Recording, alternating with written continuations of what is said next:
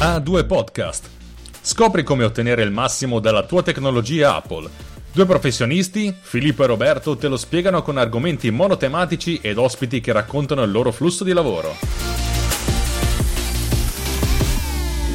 Benvenuti all'episodio 72 di eh, A2, è uno scioglilingua sostanzialmente, in cui scoprire come ottenere il massimo dalla vostra tecnologia Apple. Io sono Filippo Strozzi e sono il vostro ospite assieme all'amico Roberto Marin. Di che cosa e con chi parliamo in questa puntata, mio caro Roberto? Come avete sentito, cari miei telespettatori, così direbbero una volta nelle televisioni, c'è un po' di emozione che serpeggia all'interno della puntata perché abbiamo qua una personcina davvero davvero carina e soprattutto una persona che emoziona anche me perché l'ho sempre sentita via podcast e anche perché ha una certa affinità perché ha fatto un percorso professionale molto vicino al mio, non che abbiamo fatto le stesse cose, ma diciamo che abbiamo alla fine ottenuto gli stessi risultati. È un terzo delle persone che portano avanti Organizzazione per Negati. Abbiamo qui con noi Valentina De Poli, benvenuta. Grazie, grazie ragazzi, è un onore per me essere qui. Io spero di non fare crollare dalla 72esima puntata tutta la credibilità no, che no. avete guadagnato così faticosamente in, que- in questi anni. Ah, perché, perché, siamo credibili, scusami, perché siamo credibili? Penso di sì, penso di sì. Io mi dissocio, Però... io sono più vicino ai negati che alla credibilità. Ma infatti adesso Roberto hai già svelato parte di te, cioè se il nostro percorso in qualche modo ci accomuna, ho capito anche il perché di tanti, diciamo, vizi che, che, che mettiamo, insomma, nel, nella, nella, nella, quotidianità con la tecnologia, ecco, per così dire. Esatto. Poi dopo imparerò a scop- cioè lo so che sarete voi a fare le domande a me, ma intanto piano piano cercherò di capire che cosa ci accomuna davvero, sarò, sarò felice. assolutamente, un sacco di cose. La prima cosa che ci accomuna è una persona che è Matteo Scandolin, che è amico di tutti quanti, salutiamo, che alla fine, è, ridendo e scherzando, è quello che tiene un po' incollati tutti i suoi amici, tutti nello stesso intorno, tra una cosa e l'altra, comunque lui è quello che tesse la rete e noi ci cadiamo dentro come, come dei poveretti e siamo lì intrappolati in questa bellissima rete di amicizia e la cosa mi fa molto piacere. Questa amicizia che ci ha portato oltre ad avere delle puntate con Matteo, ne abbiamo avuto ben due, se non tre, se non quattro, non mi ricordo più, ma è sempre con noi e tre, finalmente direi. è arrivata anche Valentina De Poli. Abbiamo fatto due terzi di organizzazione per negati. Chissà se arriviamo a coprirli tutti e tre. Adesso vediamo, ci lavoriamo da eh, dietro. È, l'ultimo, l'ultimo, è il paria per noi. Eh, sì, non, sì. Usa Apple, non usa Apple. Esatto, però sarebbe bello, come diceva qualcuno dalle retrovie, sarebbe bello fare un confronto, eh, diciamo, costruttivo tra le due tecnologie. Ma non parliamo di questo, parliamo invece di qualcosa di molto più interessante che abbiamo qui con noi Valentina che alla fine, ridendo e scherzando, non lo sappiamo, ma è stata dietro a qualcosa che abbiamo letto tutti quanti nella nostra infanzia. Certo, certo modo, immagino che non penso che nessuno qua in Italia non conosca il lavoro, non, non conosce probabilmente il lavoro che ha fatto Valentina, ma conosce quello che è l'oggetto fisico che aveva tra le mani da leggere e quindi io partirei proprio da lì. Valentina, cosa hai fatto tu nella vita, giusto per capire e dare un'inquadratura? Perché insomma, eh, adesso ti abbiamo sentito su Organizzazioni per Negati, hai fatto un altro sacco di podcast, tra cui uno, e che secondo me è da lì che bisogna iniziare a partire, che è Vita da Paperi. Allora, raccontaci un po', cosa hai fatto nella vita? Allora, stavo all'help desk informatico di una multinazionale, scherzo.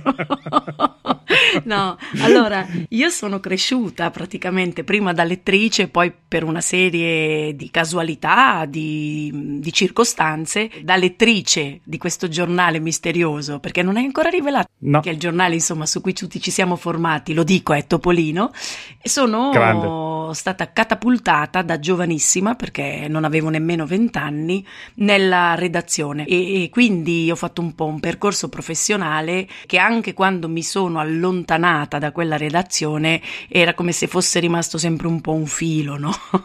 che mi teneva legata e infatti eh, sono scappata, erano alla fine, nella fine degli anni 90 per entrare nel nuovo millennio libera da paperi e topi, ma in realtà a un certo punto, un po' come fa Matteo con la sua rete, tessere la rete, la stessa cosa, sono ricaduta dentro la rete disneyana, per cui richiamata in Disney, poi nel 2008, eh, dopo un percorso su giornali di altro tipo, tra cui le Witch, che tra l'altro in questi giorni stanno mm. godendo di un revival pazzesco, continuo a ricevere messaggi da parte di ex Witch, anzi rimani Witch per tutta la vita, che sono ormai più che trentenni che si ricordano perché è uscito un reboot, no? E quindi si vede che si stanno sentendo protagoniste. Quindi dopo un percorso in Disney, soprattutto sulle Witch e sui giornali per i bambini più piccoli, nel 2008, so, 2007 in realtà, era giù 7 maggio, non mi ricordo già più, vedi quanti anni passano, sono diventata direttore del giornale che abbiamo citato, quindi direttore di Topolino. Per cui da lettrice in pratica sono arrivata fino a quella poltrona lì, la famosa poltrona che mi ha ospitato per tanti anni, la poltrona di zio Paperone che cap- campeggiava sulla pagina dell'editoriale da cui salutavo tutte le settimane e i miei lettori e i miei bei piedi sulla scrivania seduta sulla poltrona dello zione. E quindi sì diciamo che il mio percorso non solo disneyano però insomma per ben più di un ventennio eh, insomma mi ha vista vicino a Paperi e Qual è il tuo personaggio preferito ah, di, della saga? Della saga, del, dell'unico, del, del, dei, dei mille passa personaggi perché tra l'altro qualche, l'anno scorso ho pubblicato un libro dove ho raccontato un po' la mia esperienza, un po' autobiografico ma un po' anche condivisibile con chi quell'esperienza da lettore simile alla mia l'ha vissuta, per cui ho svelato qualche segreto ma nello stesso tempo ho parlato anche un po' dell'emozione, di quell'educazione paperolpolese con cui siamo cresciuti quindi ho avuto modo anche di contarli i personaggi che sono più di mille, anche quelli che magari hanno fatto no. passaggio veloce eh, tra le vignette il mio personaggio preferito però è banale. non, so, non, so, perché mi viene da dire purtroppo, ma non c'è nessun purtroppo, perché so che sarete delusi. È Topolino, nel senso che è il mio primo amore, anche se non è quello su cui ho imparato a leggere, perché la lettura la devo a qui qua qua quindi storie di paperi. Però poi alla fine il grande amore è sbocciato con Topolino, il, il detective, l'eroe. Cioè io mm, sostanzialmente mm-hmm. mi sono sempre innamorata degli eroi, perché anche crescendo dopo sono stati Dylan Dog, che è un eroe e antieroe, eh certo. e poi Corto Maltese da grandicella, quindi fatevi delle domande. C'è una che si innamora dei personaggi di carta, però quindi ho capito insomma che un po' tendo verso quel tipo di figura addirittura. Quindi Topolino. Ok, Topolino. Invece tu, Filippo, avevi qualche preferenza? Allora, se io sono stato sempre lettore, eh, chiamiamolo così, casuale, nel senso che Topolino nella mia infanzia era in casa, come credo in, in tante case, mettiamole così, e quindi si leggeva a pezzi e bocconi. Io poi sono, uh, sono appassionato di fumetti, lo, lo premetto però sono più eh, la deriva Marvel americana, devo dire la verità. Poi è vero che sono tutti americani, anche Disney, quindi non è che... però diciamo poi Disney invece, eh, la Disney Italia, che abbiamo in questi termini, ha una enorme tradizione italiana, perché se non mi, non mi sbaglio, qui puoi correggermi a ragion veduta, però noi eh, facevamo i fumetti anche per gli americani. Eh, in certo realtà punto. sì, diciamo anche quando ho preso in mano le redini, come si dice, ma anche mm-hmm. quando mhm. lavoravo prima, in realtà il, l'80%, poi il 70%, insomma questa percentuale delle storie italiane, erano le storie che venivano esportate anche all'estero. Poi dirti in realtà che tutte queste, cioè questo grande bacino di storie che ha alimentato tradizionalmente soprattutto il mercato nord europeo, perché loro sono i forti mhm. lettori, uh-huh. soprattutto di paperi, anche la Francia, anche la Grecia, però diciamo il mercato nord europeo è quello che ha, insomma, che, che, che ha la tradizione più simile a quella uh-huh. italiana. Ecco, dirti che andasse ad alimentare, anche, ad alimentare questo grande bacino di storie prodotte in Italia. Eh, perché poi è proprio il disegno è anche diverso, almeno da quello che vedevo. E, e, più che altro perché loro a un certo punto hanno proprio interrotto un po' quel tipo di... non hanno mai avuto ah. la tradizione perché il fumetto deriva dalle sì, strisce sì. che venivano pubblicate sui quotidiani e, e però il formato magazine proprio perché c'erano i supereroi, Mm-hmm. esatto, sì, sì, è no, dagli anni 60 non, sostanzialmente. Non cioè, sì, ci sono state delle esperienze, però a poco a poco sono diventate sempre più blande e poi negli anni in cui ho conosciuto io il nostro, il nostro Topolino, la nostra produzione di storie, ormai in mhm. America mm-hmm. si pubblicava veramente poco.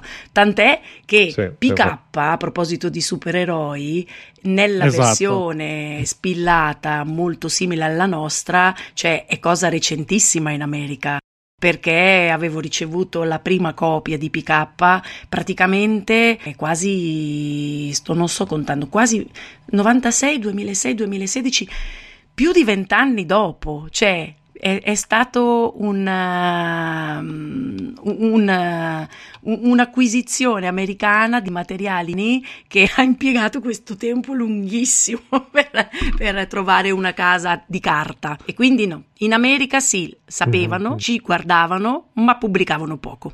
No, infatti eh, so che poi effettivamente dietro c'è, c'è un mondo perché c'è, c'è l'Accademia Disney se non, non, mi ricordo male. C'era, c'era, esatto, c'era, poi si nomina ancora, però in realtà appunto in quegli anni si produceva tantissimo ma molto anche laterale, cioè dall'Accademia sono nati fior di artisti che hanno lavorato su Topolino, però poi si sono trovati a lavorare anche nelle produzioni classiche, cioè quelle che erano derivate dai grandi film Disney per esempio, cioè questo quindi li trovavi trovavi a disegnare mm. Toy Story, Wall-E, insomma i, i film mitici, no?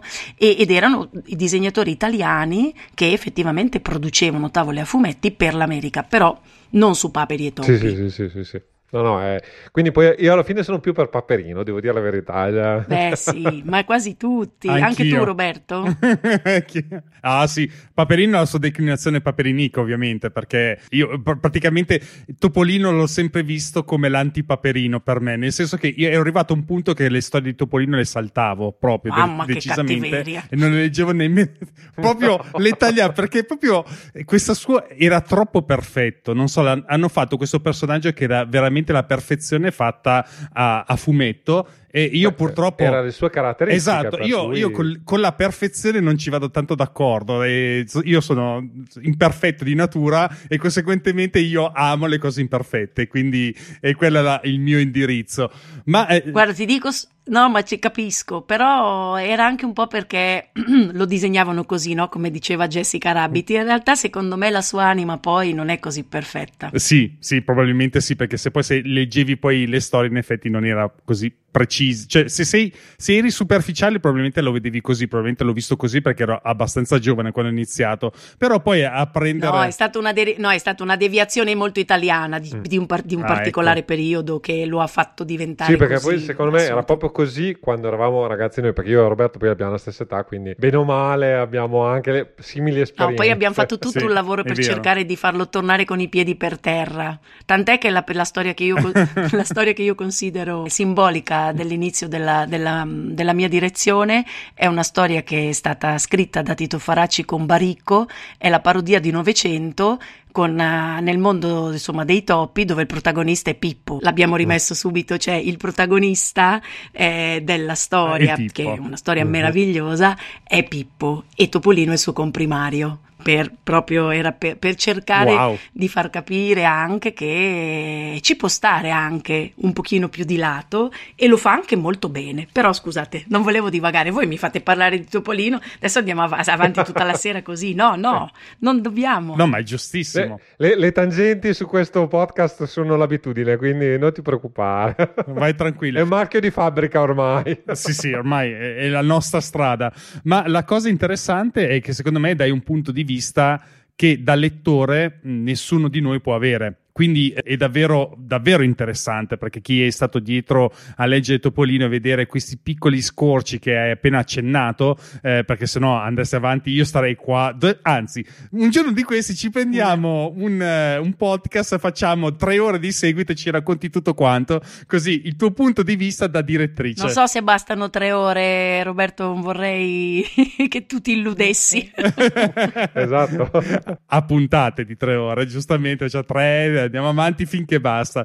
Comunque, abbiamo capito che il, questa importantissima eh, vita che hai avuto arrivare in effetti sulla poltrona di zio Paperone e soprattutto immagino avere qualcuno che ti girava attorno come Paperino eh, che magari ti dava più problemi che, che, altro, penso che tu l'abbia visto anche questo da, in qualche sì. modo e possiamo diciamo definirla come una vita precedente se sì, mi passi il termine. È vero. Una vita precedente che, che abbiamo almeno io ho vissuto perché si parla essenzialmente di una vita professionale precedente dove si è tutelati in qualche modo, nel senso che si è dipendenti. Mm-hmm. Tu hai portato avanti la questo lavoro ad alti livelli, io semplicemente ero un dipendente come tanti altri, però poi succede che alla fine bisogna, come dire, un po' come Topolino, tornare con i piedi per terra, mettiamola così tra virgolette, e siamo passati sul lato oscuro il lato oscuro della, della vita lavorativa. Dove... Dipende dai punti di vista. Ma di fatti, questo, è questo che... Sì, è... sì, sì, beh, no, è una bella definizione perché poi è un mondo dove non si finisce mai di imparare, quindi sì, c'è sempre qualcosa di oscuro da questa parte della barricata, diciamo così. Però hai, hai, detto bene. Esatto, possiamo, possiamo definire quelli di, i dipendenti come eh, tutti quelli, tutti perfetti, precisi che hanno la nave stellare giga enorme, dove sono un gruppo di gente eh, tutti vestiti uguali, tutti di bianco, che sparano probabilmente male, ma in ogni caso sparano, non beccano mai il centro. Invece e noi professionisti della, della, partita IVA siamo i Jedi che insomma con, con, quello che abbiamo ce la dobbiamo cavare e dobbiamo tirare fuori i superpoteri per riuscire a portare la pagnotta a casa. Perché è, è, è di questo che si tratta no? Eh, ci hai, ci hai dipinto veramente anche più di quello. Io mi fermavo quasi epico quasi epico. Sì, io mi fermavo un topolino e paperino guarda noi siamo paperino i liberi professionisti. Non so perché hai visto il, il, il pensiero su, sul personaggio che ci ha espresso anche Filippo prima, cioè i perfettini, no scherzo, non è così. Eh, beh, sono comunque decisamente due mondi diversi, hai parlato bene di in questa nuova vita, io lo dico sempre. Poi Matteo Scandolini aggiungerebbe in questa eh sì. nuova vita da regina, però è sempre una nuova vita. Certo. è sempre una nuova vita. È una nuova vita perché praticamente ci si trova ad affrontare cose di cui non si è mai magari sentito parlare prima o perlomeno si prendeva diciamo alla leggera, nel senso che ci sono dei problemi mettiamola così, della libera professione che quando sei dipendente non, non, li prendi neanche in considerazione. E quindi è proprio una vita diversa. E visto che ne hai parlato tantissimo all'interno di Organizzazione per Negati, anzi si è riuscito a capire sentendoti dalle tue parole in questo il tuo passaggio, cioè la difficoltà di approdare in questo mondo eh, di, di, libera professione e però eh, la cosa bella, la cosa vera che piace a tutti quanti a noi ascoltatori, perché io sono uno per primo degli ascoltatori di Organizzazione per Negati e vi consiglio di, andarlo, di andarvelo ad ascoltare che molte cose magari le potete anche imparare e appunto sentire la crescita, cioè dal, dall'inizio dove praticamente come tutti quanti, almeno chi come me e come lei ha vissuto questo passaggio che non possiamo definire indolore perché non esiste il passaggio indolore dal, da essere dipendenti a liberi professionisti e, eh, è bello però sentire che dopo questa caduta Valentina ha trovato la forza di tirarsi su, tirarsi su le manichette e incominciare a darsi da fare. E quindi colgo l'occasione per farti i complimenti perché è stato difficile per me quando ero giovane, mettiamolo così, ma ero molto più giovane e credo che vivere questo passaggio a un'età più adulta è sicuramente qualcosa di molto più traumatico di quello che può essere in un'età diversa. Decisamente sì. Guarda, lo dicevo oggi, ero a pranzo con un mio, un mio antico collega che però è più, molto più giovane di me, io l'ho proprio ridetto, guarda, se tutto questo fosse successo solo dieci anni prima, quindi ai 40 e non ai 50 anni, probabilmente l'avrei presa molto diversamente, perché fa, fa proprio una bella differenza, è quel decennio in cui succedono tante cose, cose sul lavoro, tu comunque ci puoi mettere un'energia che dopo hai ma si trasforma. E, e, comunque il tuo, tuo, obiettivo, cioè quello che tu ti immagini davanti è proprio uno scenario completamente opposto cioè, mm, che, che, no, opposto quasi, cioè a 40 anni tu pensi di avere ancora tutto davanti, a 50 non è così, ma non perché ti succedono cose brutte, ma perché inevitabilmente, e adesso lo so che vi farò ridere, farò ridere tutto a due, però inizi a pensare alla pensione, ma non io, io sono proprio l'ultima persona della Terra, non ci ho mai pensato, ma vi giuro che nella cerchia dei miei amici, delle persone che ancora oggi frequento, che hanno fatto esperienze come le mie, quello hanno cominciato a pensare, a fare i calcoli. e quindi quando ti crolla quel Eh, mondo sì. lì, dici adesso devo ricominciare da zero, ma siamo Eh, impazziti? Se vuoi, io ti posso dire che faccio ancora i calcoli anch'io e, e sono lontano dalla pensione. Infatti devo dire che anche il Mattia, che lo nomino senza dire il cognome oggi, che ha anni 42, quando oggi parlavamo di questo tema, fa ma guarda che io faccio i calcoli alla pensione, ha detto ma voi siete matti? No, non fateli, ma se non altro perché in Matti, pensione non ci andrete quanti. mai, hai capito Filippo?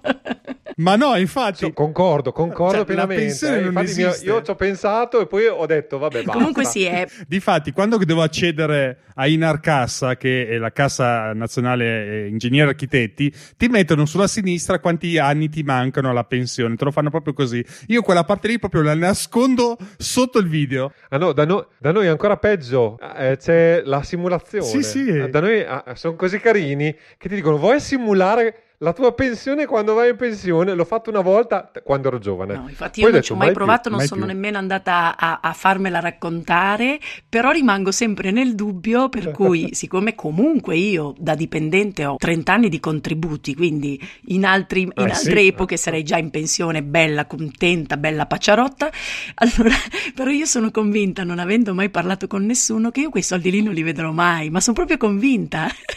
No. Dai, quello no, dai. Ma sì, perché? Perché sono diventata libera professionista e quindi punita. Questo è nella mia testa il ragionamento. Giuro, eh?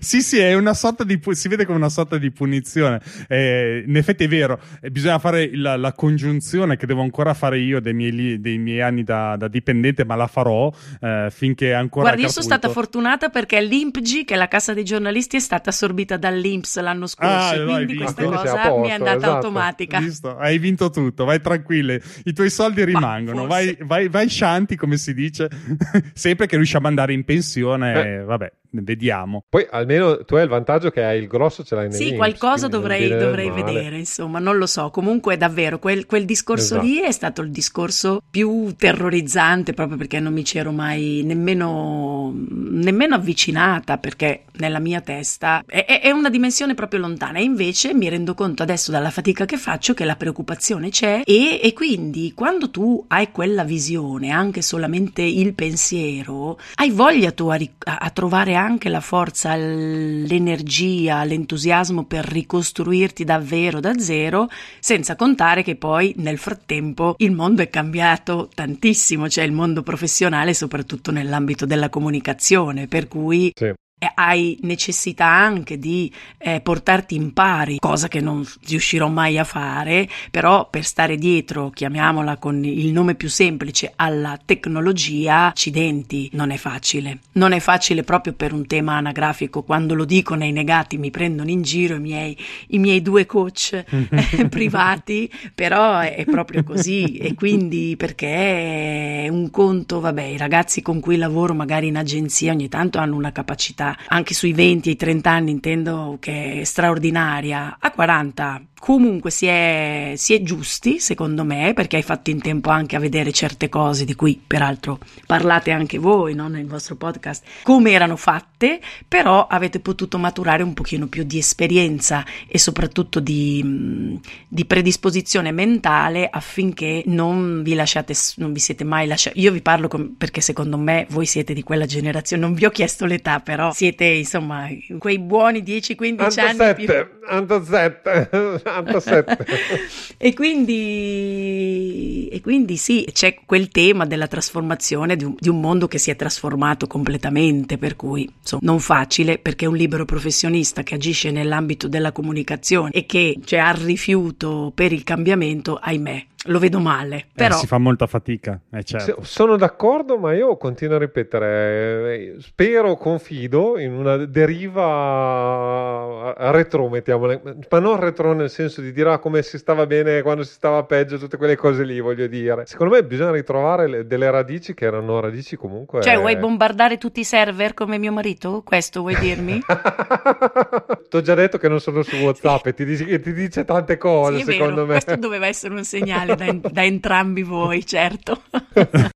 No, c'è da dire che, per esempio, a Ecco. proposito della tecnologia retro che- a cui si riferiva Filippo, dico sempre questa cosa molto carina che dà l'indizio dell'altra metà che vive con me in casa, che è mia moglie, che è praticamente l'antitecnologia fatta a persona, nel senso che fosse per lei, se fossimo nel Novecento, sarebbe molto più contenta. Do questo addentro giusto per dirvi quant'è che devo rientrare eh, nella mia vita tecnologica con i piedi per terra. È arrivato l'Apple Watch al mio polso e mia moglie giustamente perché la conosco, detto, cosa fa questo aggeggio? Allora gli ho spiegato tutto quello che fa. Dopo mezz'ora che faccio lo spiegone, ero tutto contento, gli ho fatto vedere. Lei mi guarda con aria di sufficienza e mi fa: Ma scusami, ma è un telecomandino da polso. Beh. Cade il silenzio smontato da, da, da, cima a fondo. Ho detto, ok, va bene, per oggi va bene così. Tengo il mio telecomandino e me ne vado Mi a casa. Mi sembra un'ottima definizione. Ed è così. Il problema è che eh, lei ha, ha proprio Anzi, ti taglia è, le è caviglie. Un, è un aggeggino da 500 euro, sì, che è ancora peggio. Esatto, forse, c'è questo perché... problema qua, tra le altre cose. Comunque, eh, capisco bene la, la, situazione. Io, la tecnologia, ehm, diciamo che ci piace a, a, tutti quanti perché in qualche modo, nel, no, nel nostro caso di liberi professionisti, è quella, quella bacchetta magica che ci riesce probabilmente se rema con noi, riusciamo anche a risparmiare del tempo. Per me è quello importante, avere la tecnologia che aiuta a risparmiare del tempo, quindi ho del tempo da dedicare ad altro, che può essere qualsiasi cosa, dal, dal fatto di guardare un tramonto, dal fatto di passare il tempo con la famiglia, andarmi a fare un giro in bici e o informarmi o studiare. Insomma, ci sono tante cose. E quindi per me la tecnologia è molto interessante per questo punto di vista. Ma una cosa che volevo chiedere prima a Valentina, prima di cambiare argomento, volevo chiederti un pro e un contro della libera professione, perché eh, io credo che tu sei in questa fase dove sei, secondo me, hai scollinato, eh, finalmente sei arrivato sulla cima, hai fatto la salita dove continuai a guardare indietro e dice ma chi cacchio me lo fa fare di andare su in cima, eh, sulla punta? E ti continuai a guardare indietro con rammarico, penso che fosse quello il sentimento più, più, importante. E io invece ti sento, almeno da come ti ho sentito sul podcast, che sei un po' scollinata, sei andata dall'altra parte e dici: Ok, ragazzi, qua c'è la. Possiamo anche dire rassegnata. Scherzo, non volevo deludere. No, anche rassegnata. anche rassegnata, ma è, c'è una parte di rassegnazione. No, di accettazione. Beh, certo. l'accettazione. l'accettazione. è una parte esatto. del. Bravo, l'accettazione. l'accettazione. Sì, certo, anche perché sarei veramente messa male se dopo cinque anni fossi ancora al punto zero, no? E allora devo dire che c'è certo. um, il tema, l'unico tema che, che ancora con il quale io devo veramente fare i conti. È, è che è la cosa che accetto di meno, faccio fatica, è l'ignoto rispetto al tema certo. economico. Cioè, torni dalle vacanze, tutto bello, contento, hai cercato di chiudere tutto quello che dovevi chiudere a luglio, ti godi le tue cose, torni a settembre, anche se hai seminato, però a un certo punto dici ok, adesso per queste due settimane fino al 15-20 settembre ci sono, ma dopo? Perché purtroppo eh, c'è la libera professione, soprattutto in un ambito come quello in cui lavoro io, quindi diciamo della comunicazione barra editoria, ma non solo il mio, però parlo di me perché conosco quello e ha a che vedere. Sta diventando la, la base di tutti. E più purtroppo. che altro perché non hai clienti talmente ricchi che hai fatto, cioè per cui tu riesci a, a, a trovare il, il modo per crearti un percorso stabile, solido sul quale puoi effettivamente fare conto con continuità. Mm? Ci sono dei periodi in cui puoi averlo, ma ci sono dei periodi in cui no. Perché? perché va così. Per cui ti devi ricostruire mese dopo mese a piccoli passi, a piccoli pezzettini, con collaborazioni che vanno dalle 150 euro a collaborazione ai 1500 ed è una dispersione molto faticosa, però a me non è che è la fatica che mi fa, mi fa ehm, paura. Certo mi stanco un po' per il solito fattore anagrafico che è un po' il mio cavallo di battaglia nei negati, però è proprio la, la poca sicurezza nei confronti del futuro, questo sì. Cioè, questa è la cosa che da libero professionista mi atterra di più. Per il resto, in realtà, e quindi dico, di, di conseguenza, la sicurezza economica, nonché benefit, nonché la mutua, nonché insomma tutto quello, le ferie pagate, la malattia pagata e i buoni per andare a mangiare, ecco, quella cosa lì erano sicuramente un pro no? Uh-huh. Poi uh-huh. è vero che ho raccontato da subito che la famosa auto aziendale, nel momento in cui io so restituirla, mi sono emozionata perché finalmente mi sentivo libera, no? Perché poi alla fine molte cose, i famosi benefit arrivano come ricatti. Sì, è vero, cioè, sono convinta ancora di questa cosa, io sono più libera, però devo dire che quel sentimento lì l'ho vissuto eh, in maniera così forte perché in realtà nel momento in cui è capitato che mm, mm, quando mi hanno licenziato io non stavo bene dove lavoravo, cioè se quella cosa lì fosse, fosse capitata anche solo cinque anni prima probabilmente avrei fatto fatica a ridare la mia macchina aziendale, cioè non, non, non, non l'avrei vista come un ricatto, avrei detto mi state togliendo una delle cose più belle della mia vita, ecco in quel momento lì no perché, perché le, la condizione non era così piacevole, per cui tutte le mosse simboliche mi hanno fatto liberare di quel peso eh, sono state importanti. Però ecco, la sicurezza economica ancora diventa contro della libera professione, forse cioè, lo dico su di me perché non sono stata forse abbastanza brava. Eh. Ci saranno senz'altro quelli che invece non fanno un plissé o si accontentano anche perché ci si può anche. Cioè, io ho dovuto ridimensionare tantissimo la mia vita, è evidente, dal punto di vista economico. Vabbè. Non è un problema, ogni tanto un po' di frustrazione, però è anche vero che insomma ho fatto quello che potevo, ma probabilmente potevo, avrei potuto fare anche molto di più, con un minimo di intraprendere. No, quando si, ci, si è imprenditori di se stessi, ecco meglio, ecco, quella roba lì devo ancora impararla bene. Beh, sì. se ti può consolare, io non l'ho mai imparata non, e credo che... Ma forse è perché usiamo tutti Apple?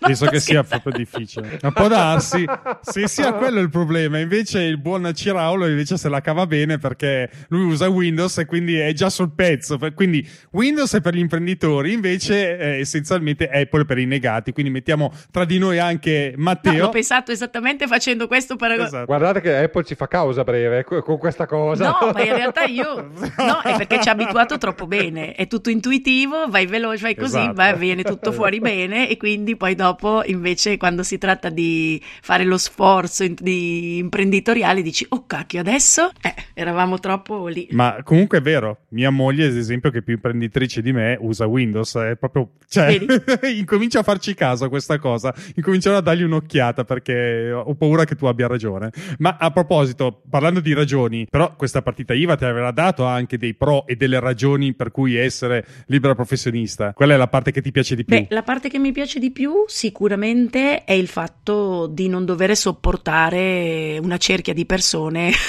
insopportabili.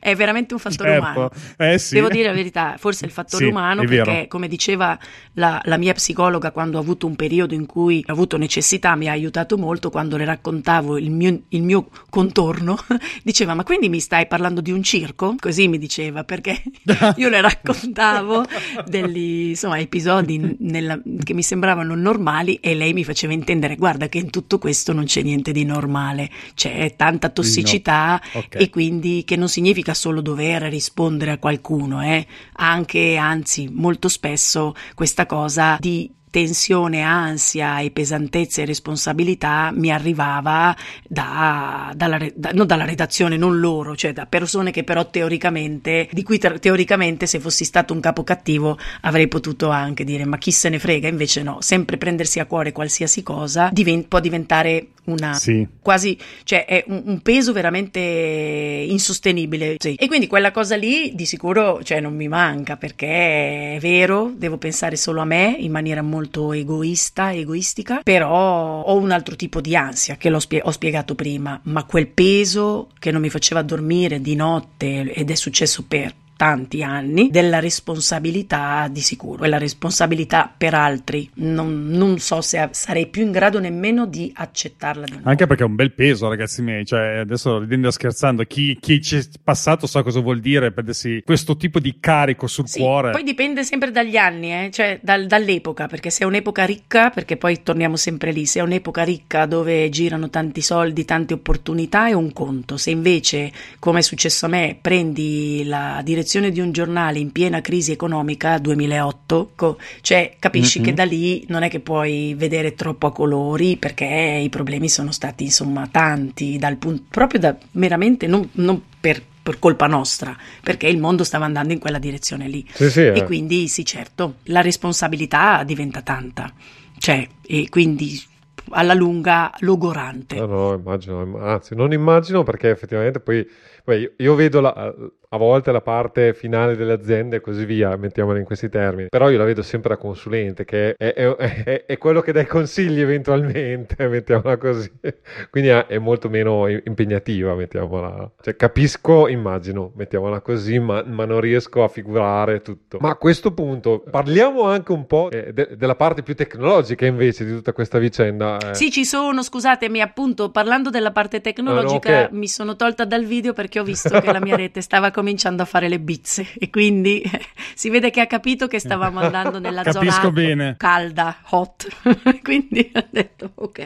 Qua con la tecnologia qua. Beh, a proposito, perché non ce l'hai ancora detto, sì. Sei su MacBook Air, ma oh, che, che, MacBook Air?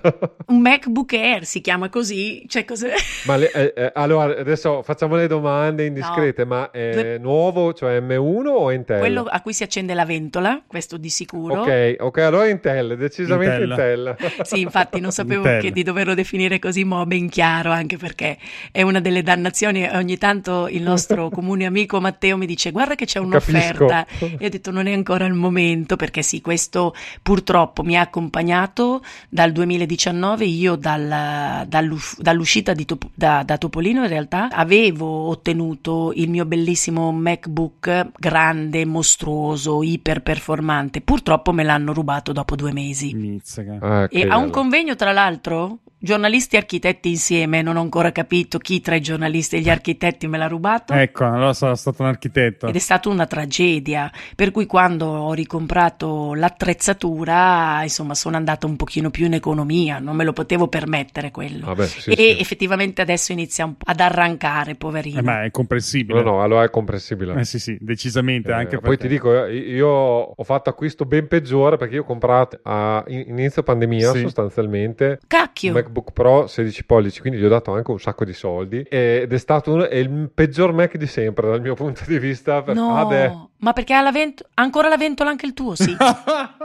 non, ho, non, ha solo la ventola, io ci cucino ah. sopra se voglio. Ho il grill. È quello che diventa caldissimo, è vero. Lo... È imbarazzante. Io adesso, su consiglio tra le altre cose di Roberto, che effettivamente lui la, la viveva di più, perché poi eh, tendenzialmente io vivo, ho sempre vissuto con i computer fissi, diciamo. E questo portatile alla fine era pensato per una certa... È stato un acquisto proprio sbagliato. Sai quando, eh, obnubilato dalla, dalla pandemia, hai, hai, hai, fatto una cosa sbagliata, mettiamola così. e effettivamente, eh, sì, eh, era per fortuna almeno l'ho comprato refurbished. Ah, quindi, ah, ok, eh, quindi non proprio prezzo pieno. Però pieno, gli ho dato, gli ho certo. dato senza IVA 2000 euro. Certo alla eh sì. buona Apple. e eh, sei mesi dopo è uscito eh, ah, l'M1 che con, con, neanche un millino io avevo, avevo, risorto e avevo una macchina più performante. Eh, quelle cose lì Quindi... è perché bisognerebbe starci proprio dietro, dietro, dietro, però ah, no, no, ma infatti, mi, mi, eh. lascio anche un po' trasportare dal, insomma, dal momento. Adesso stavo cercando di guardare invece il modello dell'iPad perché anche questo è ancora più vecchio, però sono talmente affezionata. Dopo guardo, quando mi farai la domanda sull'iPad devo essere preparata preparata. Sì. Sei pronta. Ma prima ti faccio un'altra domanda che deriva ancora, mi ricollego un attimo al tuo lavoro, eh, dalla libera professione, però questa libera professione ti ha dato la possibilità di approdare al mondo del podcast, sì. che, noi almeno vorrei appunto capire qual è stato il passaggio, perché alla fine questo, penso, questo podcast che forse è nato come una prova, poi è diventato anche un lavoro, sì, da quello che ho capito. Ma un po', guardate, io non ero tanto consapevole, soprattutto agli inizi, diciamo, di, di, questa nuova vita, quando ancora non avevo capito che era una nuova vita, di avere comunque vissuto fino a quel momento un, un, un'esperienza così particolare. E così come è successo con il libro poco dopo, quando la casa editrice Il Saggiatore mi ha chiamato per dire guarda che tu hai una bella storia da raccontare, perché non la racconti? Io ho detto siete matti. È un po' successa la stessa cosa con il podcast, ma col podcast, a differenza della scrittura che io praticavo di più e quindi mi sembrava una cosa da pazzi, pazzi quella che mi stavano chiedendo, siccome io del podcast non sapevo nulla, nulla, e l'ho preso quasi come un gioco, ho detto ma sì, proviamo. Mi hanno chiamato Storie Libere attraverso tra l'altro Jacopo e Giulio che avevano lavorato con me in redazione da sceneggiatori, Jacopo Cirillo e Giulio D'Antona, che parlando con uh, l'editore, quindi con Storie Libere, siccome loro stavano lavorando nella cerchia, e hanno detto guardi che c'è probab- mm, comunque Valentina De Poli che potrebbe raccontare un'esperienza effettivamente interessante e condivisibile. L'hanno convinta, quindi lei, Rossana, mi ha chiamato, abbiamo chiacchierato, ci siamo trovate, mi ha detto ok, fai il tuo podcast, come lo vuoi chiamare? E io ho detto Vita tra i paperi. Ed è nato così. Dopodiché io non sapevo fare niente, niente di niente. Di quel periodo a me che piaceva tantissimo era andare in studio di registrazione, che sogno, mi sentivo proprio con tutti sti, un bel riflettore puntato, mi piaceva un sacco. Ed è lì che ho incontrato Matteo, perché lui era il, il mio, cioè avevano appaltato a lui i due chip e chop, come li chiamiamo noi, di seguirmi in studio, quindi sulla parte tecnica, e quello che ho imparato l'ho imparato da lui, cioè da Matteo. Insomma, io all'inizio scrivevo, scrivevo cose tutte precise, come se dovessi, non so, ogni volta volta a presentare un libro, poi a mano a mano ho imparato anche a velocizzarmi, a essere un pochino più spontanea in voce, a usare un pochino, ma questo ancora la voce sulla lunga distanza non regge, però ogni tanto respiro. E, e niente, vita tra i paperi è stato un po', l'ho preso come un gioco e quindi è andata bene perché non avevo nessuna aspettativa. E niente, è andato avanti per una stagione e mezza, due, probabilmente se non ci fosse stata di mezzo la pandemia mh, mm, saremmo anche andati avanti di più, però poi lì erano cambiate tante cose per, per tanta gente, insomma. Eh.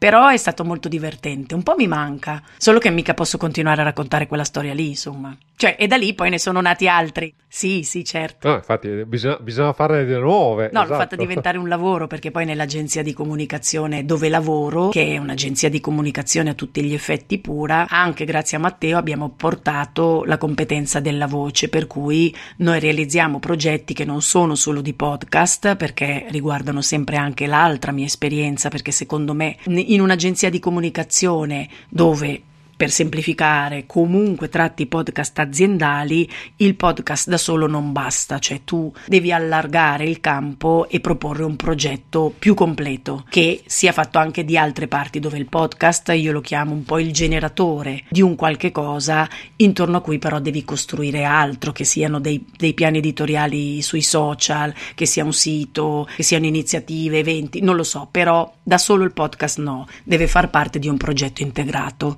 E quindi quindi questo è quello che, che, facciamo in agenzia e lì ho portato poi piano piano l'esperienza che mi ero fatta un po' con i negati, un po' con storie libere, un po' anche con altre esperienze eh, che ho sempre portato avanti con Matteo tranne un paio che ho fatto da sola e infatti vedi sono abortite subito. Ecco. è Matteo che te l'ha tirata in realtà, è quella lì la situazione. no, in realtà forse proprio perché insomma è anche un lavoro molto lento secondo me, cioè noi siamo credo poi di, di non essere stata smentita, non ho sentito la puntata che ha fatto con voi, no, però in generale eh, se lavori con così, cioè mh, mm, in, praticamente non dico quotidianamente ma quasi, eh, devi trovare un ritmo e devi avere un affiatamento particolare in cui, cioè se no diventa tutto molto impalettato e difficile anche da gestire, cioè noi lo facciamo con piacere ma perché ci fa piacere lavorare insieme prima di tutto tutto. Quindi le altre, diciamo, esperienze forse erano state più faticose da quel punto di vista perché c'era una, non storie libere, lo facevo sempre con lui e poi era una cosa mia, ma se io quando ho fatto anche podcast per altri, dove ero proprio con altri, eh, c'era sempre un po'... ma eh, era una relazione diversa, per cui diventava proprio lavoro vero, non so come dire, non perché il podcasting non è lavoro vero, però mi mancava un po' quel divertimento lì, che invece... Secondo me, mentre scrivi puoi, puoi astrarti probabilmente, se parli è difficile, o sei veramente bravo, cioè se fai l'attore e quindi poi reciti, chiamiamo chiamiamo così, è più difficile essere finti, non so come spiegarlo diversamente, ma... Bravo, infatti devo dire che quelle esperienze lì che avevo fatto altre eh, mi si chiedeva più di fare una cosa da attore, che non, non, è la mia cifra, cioè se io non ci metto del mio mm-hmm. dentro quella cosa, perde il valore tu, di tu, tutto perché non è che devo parlare di me, però ci devo mettere una componente che io devo sentire molto, se no non ha senso fare il podcast. Sì, sì, diventa o è personale, mettiamolo in questi termini, ma anche genericamente personale, non so come spiegare, oppure... Sì, cioè quando ho fatto i podcast di Archivissima, per esempio, per raccontare alcune esperienze di archivi istituzionali, archivi italiani, cioè io dicevo che ero Valentina De Poli, ma io rappresentavo l'ascoltatore tipo, cioè una persona che entra in un archivio e non sa niente, cioè mi medesimavo mm-hmm. e la portavo avanti, cioè il filo conduttore era quello, guarda che cosa sto scoprendo, ma ero molto io, non so come dire dire, no? Sì, sì, sì, beh, per, perché poi in questa maniera tu riesci anche, eh, secondo me, a coinvolgere di più, nel senso che anche... Penso che sia una delle, delle peculiarità del podcasting, penso, poi, poi appunto, come vi dicevo fuori onda, alla fine io ascolto sempre me. No, scherzo, perché effettivamente poi è tra leggere tanti, leggere tanti, libri, perché io ho anche l'altra vita molto editoriale, cioè non riesco ancora a leggere libri e ascoltare podcast nello stesso momento, quindi... No, No, è impossibile direi, è decisamente impossibile. E io eh, eh, ti racconto questo piccolo aneddoto. Ho iniziato a scoprire il podcast col figlio, perché praticamente mentre lo cullavo, mentre, cioè nella parte eh, diciamo iniziale della vita di mio figlio, poi progressivamente quando eh, andava a letto da solo e così via, eh, ascolto ancora podcast perché comunque sono ancora appassionato, vabbè io ascolto sempre gli americani, lo so, sono, sono, sono What's, America, come si suol dire. Però. Ma fai bene perché loro, eh no, vabbè, ma loro fanno, credo, insomma, ormai di aver capito che cioè, è un tipo di podcasting diverso, ma che forse è anche più giusto da un certo punto di vista. Cioè, per come... Diciamo è lontano da quello italiano per mille motivi. Eh sì, quello soldi, a, a, livello, a, livello, tecnologico, tra l'altro, comunque rispetto a noi sono, sono, più avanti, c'è poco da fare, spesso e volentieri, non sempre, ma comunque. In più mantengo viva la lingua che, che è un'altra cosa che, è, che, per me è molto importante alla fine perché in questa maniera io ascolto, no, non so parlare inglese nel senso che non, non, lo, pa- eh, non, non lo, parlo, Idem. però ascoltare e leggere per me... La... Come te, uguale. Io sono così. Quasi la seconda lingua barra uguale, ecco, mettiamola così. Eh, perché non ho nessuno con cui parlare in inglese. Infatti adesso sto ragionando come cacchio faccio io a parlare con qualcuno in no, inglese. No, eh, ti capisco benissimo. eh, perché io dico, beh, ma dovrei parlarlo anche perché insomma sono stata in una multinazionale, ma non c'è verso. Leggo, ascolto, ma quando poi si tratta di parlare, se tu non lo pratichi tutti i giorni è assolutamente insensato. Esatto, esatto, cioè è, è, è, folle perché poi tu ascolti, leggi, ma non, non le, par- cioè non le dici le parole, ecco, è difficile da, hai proprio dei, dei, limiti, però insomma vabbè, piuttosto che come, una volta è meglio piuttosto che, che niente, quindi va bene piuttosto. sì, le mail piuttosto, dovrei dirlo in milanese ma non mi viene. Vai, no non riesci, eh. ok, ma neanch'io, non dovrei, non dovrei dirlo in piemontese. Le mail piuttosto che niente, bah, qualcosa del genere. No, no, no, cancellatelo. Vabbè, ok, okay va bene. Eh, comunque sì, l'inglese bisogna parlarlo. Io avevo fatto un corso molti anni fa, adesso non so, intorno a 5, 6, 7 anni fa, non mi ricordo neanche più, a Torino, dove avevo fatto appunto un corso sulla lingua inglese e mi ricordo che era semi-traumatico perché tu entravi dentro l'aula e l'italiano non potevi più nominarlo, non potevi più usarlo, non potevi, tutto, in inglese, tutto spiegato in inglese e tu stesso dovevi parlare in inglese. Allora sì, dopo un mese, due mesi che facevi lezioni, a, incominciavi a entrare nell'idea, però in effetti era anche un po' traumatico abbandonare, diciamo, l'italiano. Col, col senno di poi però è, è un bel approccio. Eh? È vero. Perché io tra i sì. 5.000 corsi con cui mi sono riempita la vita nei famosi mesi successivi al licenziamento, c'è stato anche, ok, facciamo una cosa seria, però non con quell'approccio per cui non, non faccio i nomi, insomma, della scuola d'inglese eh, che ho frequentato. Per carità, alla fine di tutto il percorso mi sentivo un pochino più sicura, però cioè, l'unico modo vero è quello che qualcuno ti obblighi proprio. Sì, eh, esatto. Devi sforzare, è brutto, devi uscire dalla fon- co- cosiddetta comfort zone. Infatti, per, per, esempio, io ho sempre leggiucchiato, appunto, compravo fumetti americani in lingua originale qu- quando ero giovane, come si suol dire, e quindi que- que- quello, diciamo, di leggere i fumetti in lingua inglese mi ha permesso poi un po' di, di apprenderlo, ma finché non ho iniziato ad ascoltare le, serie tv all'epoca e poi i podcast successivamente e ho iniziato anche a leggere molto in inglese perché... Io la tv, perché in casa mia, cioè quello, mm, mio marito assolutamente non sopporta i film doppiati, giustamente, perché se non ci sarei mai arrivata da sola, sono stata obbligata e in effetti questo oh, anch'io ho traviato la moglie. no, no, perché poi lo ringrazio eh, da quel punto di vista, perché comunque è tutto un altro vedere e ascoltare.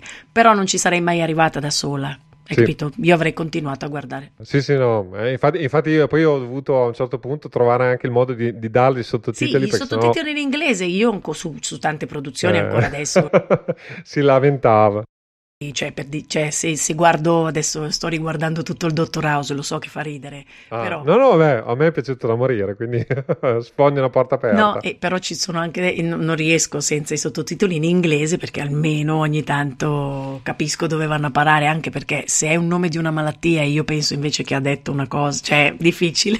no, i sottotitoli in inglese. No, dicevo, hai perfettamente ragione perché eh, io, ad esempio, il, faccio outing da negato, vero e proprio. Io, per esempio, la sera quando mi corico a letto non, non, non, posso mettermi a leggere in inglese perché mi richiede troppa concentrazione e il mio cervello è completamente brasato la sera e quindi se devo leggere qualcosa di inglese faccio la traduzione e a me leggo in italiano perché proprio arrivo la sera che non ce la faccio più. Sì, è vero. Questo mi è capitato durante l'estate. Mi ero portata un libro in, in inglese di Dave Eggers, però d'estate è diverso perché il giorno dopo comunque sei più rilassato, però capivo che non era la lettura ottimale prima di addormentarsi. No, no la sera assolutamente no, secondo me è, è out, eh, non bisogna, bisogna farlo. No, beh, aiuta ad addormentarsi, è quello il concetto. Eh. No, perché mi chiede concentrazione, mi, mi, mi, fatti, cioè, mi viene mal di testa, io voglio andare a dormire a un certo punto. Credo di essere la normale, allora a questo punto. Io solitamente invece quando mi metto a leggere così... Vabbè, Okay. Ho i momenti di. Ma tu sei quasi madrelingua inglese. Ho proprio l'occhio che. No, no, no, beh, ma adesso poi. Eh, anche perché poi io leggo, vabbè, co- cose di inglese abbastanza n- non di alto livello, mettiamola in questi termini. ok. Perché io leggo fantascienza, leggo cose su organizzazione e quant'altro, quindi. I manuali. esatto. esatto. Quindi forse è anche quello che, che aiuta. Ah, penso proprio di sì.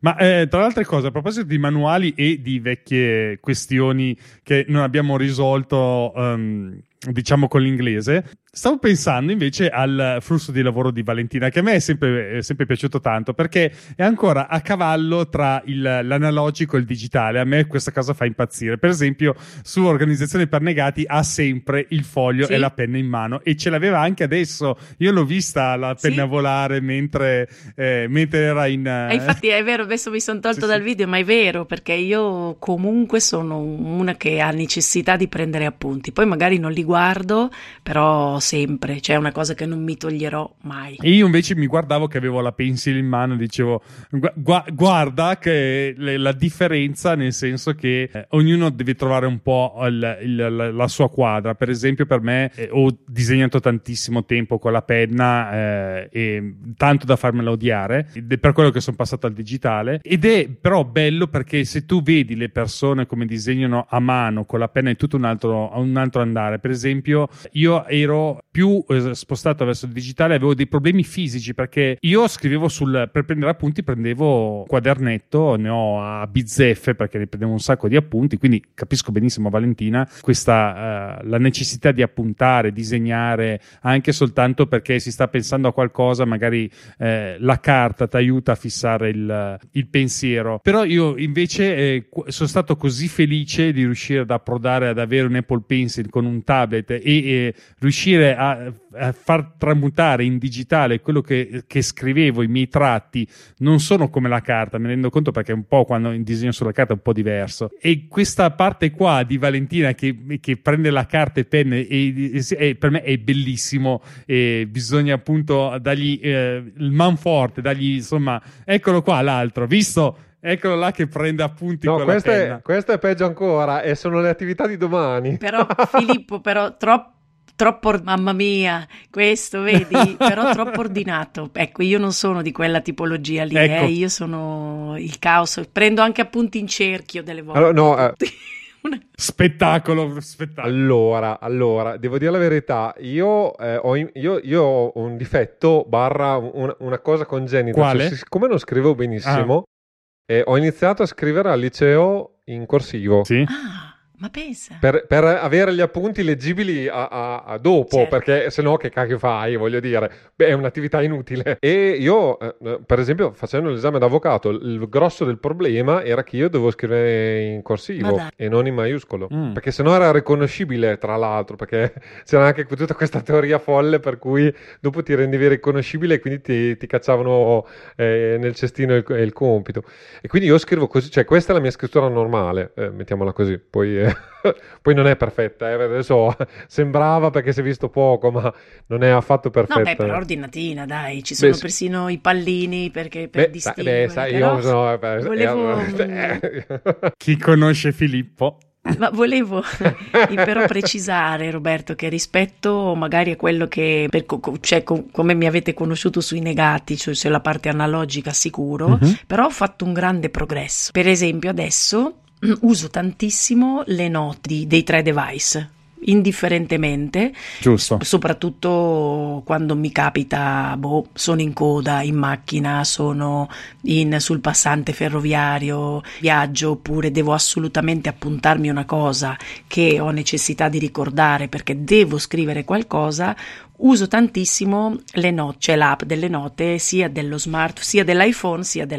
di- Anche- quella di Apple. Poi le trasferisco perché i miei tre device comunicano sempre, tutte le ore, e quindi me le ritrovo poi direttamente pronte su, su il MacBook e da lì come base di partenza di tantissimi, di tantissimi lavori, diciamo, il mio primo foglio non è proprio più sempre quello cartaceo, ma piano piano sta quasi per essere sostituito, non in toto, cioè di sicuro non prendo appunti mentre sto facendo un podcast sui digitali, però se devo, non so, recensire un libro mentre lo sto, c'è un passaggio che mi piace, mentre lo sto leggendo, me lo segno sulle note, sulle note dell'app. Sì.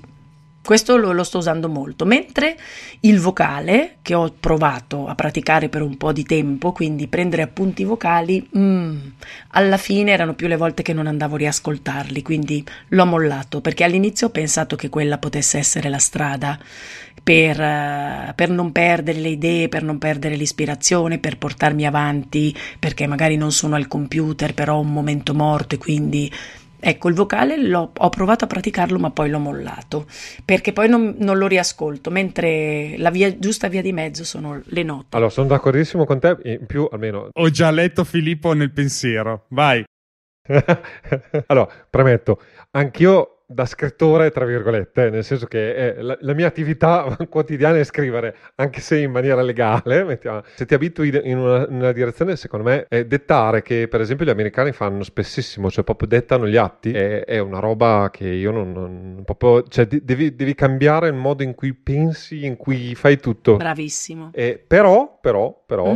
Eh, ti segnalo una cosa, poi te la butto lì eh, come... Dopo ci risentiamo e mi dirai, la dettatura vocale, quella è una cosa diversa, cioè nel senso, mentre in- invece di fare il vocale nudo e crudo, diciamo, adesso eh, effettivamente se devi proprio buttare giù un'idea, una cosa veloce, eh, io per esempio i messaggi alla moglie, a, a buona parte delle persone con cui, con cui parlo, non faccio il vocale, ma faccio la dettatura vocale che viene trasformata. Ma sai che mi- questo mi interesserebbe molto, ma non mi sono mai soffermata per capire effettivamente come devo fare. Cioè, questo te poi. Ah, è sempre, guarda, è- Ah. quello è semplicissimo adesso, Sì. eh, te, lo, te lo- te lo dico nel senso che se, è aggiornato, ma anche dall'ultimo, dal precedente sistema operativo, quindi a- iOS 16, iPadOS 16 e macOS Ventura, credo che fosse, ok, eh, praticamente eh, adesso dipende dove, cioè, c'è un tasto di fianco alla tastiera, il- aspetta, che, no, aspetta che tiro fuori il L'iP- telefono, Ah, così ok. te, lo, te lo dico, te lo dico proprio in diretta. Di fianco alla tastiera, sostanzialmente, nella parte bassa c'è un Ah, sì, microfono. c'è un, un microfonino. E lui? Se tu parti, addirittura adesso la cosa carina, eh, eh, Ah, sì, è per farvelo vedere, sta registrando. Ve lo faccio vedere, ovviamente chi Sto ascolta non può messaggio, vederlo. io Ma... sto mandando un messaggio a Scandolin. Vediamo? Ciao Matte, ve l'ho mandato. Che figata. E puoi anche scriverli nel mezzo, cioè nel senso, se, se ti accorgi che è una- un pezzo della frase è venuta male o non ti ha riconosciuto il pezzo che volevi tu, puoi andare, continuare a dettare vocalmente mentre, mentre pulisci, diciamo. Quindi molto molto carino, molto carino. Bello, era facile. Mi ero chiesta una volta, chissà cosa serve, però non, non- non mi sono avventurata perché già, boh, è vero, bellissimo. Da domani si fa. Grazie Filippo. Considera che io ci ho scritto anche un articolo con la dettatura vocale mentre andavo in macchina, quindi... Robe- Roberto Eh, è molto più avanti. Sì, sì, io vado, la dettatura vocale mi ha salvato tante di quelle volte che non ne faccio neanche conto. Comunque sì, anche nelle note se puoi farlo se vuoi, nel senso che eh, utilizzi il- l'applicazione note, s- c'è appunto quando mi pare in alto, quando c'è la tastiera tu praticamente puoi dare tranquillamente Uguale. A tap sul, sul- sul microfono e poi vai avanti a parlare e tu ti trovi tutto quanto eh, trasformato in testo. Giusto per farvi capire quanto sono ritardata dal punto di vista tecnologico. Ma no, ma, ma tu considera che io lavoro anche con delle persone eh, che non sto scherzando, quando eh, vogliono trasferire dei documenti, loro usano le chiavette e magari abbiamo due computer che, Sono vicini? che prendono, che prendono, eh, le- Sì, certo. l'airport, n- non, non sanno neanche che esiste, non, non sanno neanche che, che tecnologia sia. No, è vero, però posso, devo spezzare, no, spezza- una, spezzare una lancia, no, abbiamo sbertucciato, eravamo a un festival a Lecce qualche, qualche giorno fa, c'era anche mio marito e c'era anche un, un collega ex, un sceneggiatore, Francesco Artibani, dovevamo fare una presentazione, lo abbiamo sbertucciato, mio marito, perché avevamo una presentazione PowerPoint, tra l'altro fatta in keynote e poi trasferita in PowerPoint perché doveva Ah, andare... su- orrore, orrore. eh sì sì, orrore. E ha detto, beh, portiamo la chiavetta e noi, ma che cacchio stai dicendo la chiavetta? Ma dove sei rimasto? Oh, ragazzi, vi giuro che alla fine ci ha salvato la chiavetta, perché Chiavetta, eravamo eh, ca- dentro una bellissima Eh, sì. sala tipo No, no, grotta beh. dove i computer non comunicavano. Cioè, ma proprio sai quando sei isolato e alla fine ci ha salvato la chiavetta, quindi abbiamo dovuto fare Ah sì, nei bunker sì. No, no, eh, siamo andati via a Tapini, aveva ragione lui.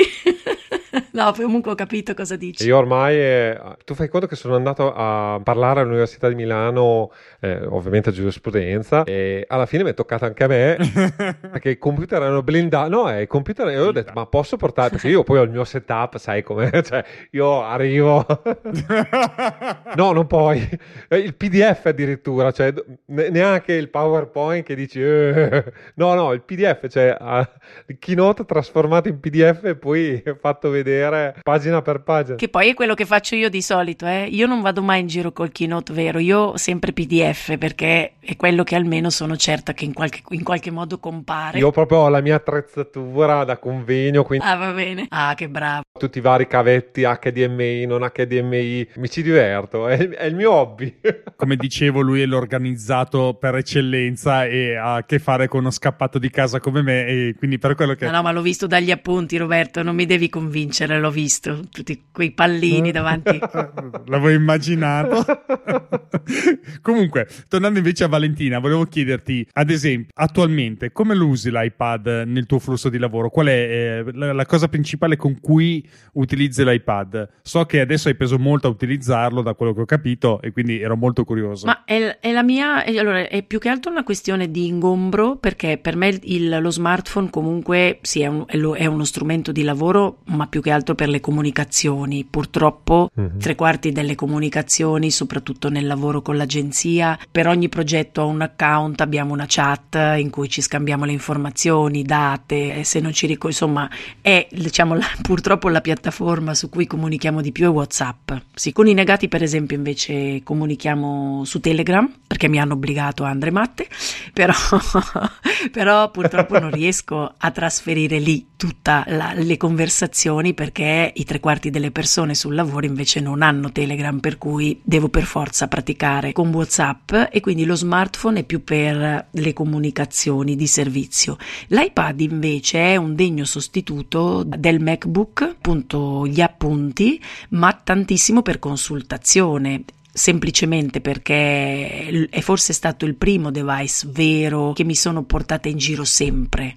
Ce l'ho perché nel 2000 non è lo stesso, eh, però quando abbiamo fatto l'app di Topolino, la prima interattiva, era il 2011 con un evento, mi ricordo. Quindi è appena uscito tra l'altro l'iPad. Bravissimo, dalla carta all'iPad, sì, comunque è. E quindi ho avuto subito il mio mm-hmm. primo iPad, mi sono affezionata e da lì ho cominciato veramente a usarlo tantissimo, proprio anche un po' per, non tanto per la videoscrittura, perché poi scrivere ormai, cioè faccio fatica anche perché poi e nel passaggio da, da, da, dipendente a libera professionista, prima di arrivare a ri- comprarmi uno schermo grande, perché qui adesso sento che Matteo sta rabbrividendo perché lui questa cosa non l'approva, ma io ho scritto per un anno e mezzo solo sul MacBook Air. Purtroppo la mia colonna vertebrale non è stata contenta e nemmeno la mia vista, ma avevo già avuto dei problemi così un po' di fissità, no? Per cui ho avuto dei problemi di vertebre schiacciate perché comunque lo schermo troppo piccolo, la curvatura delle mani sulla tastiera è così un po' appollaiata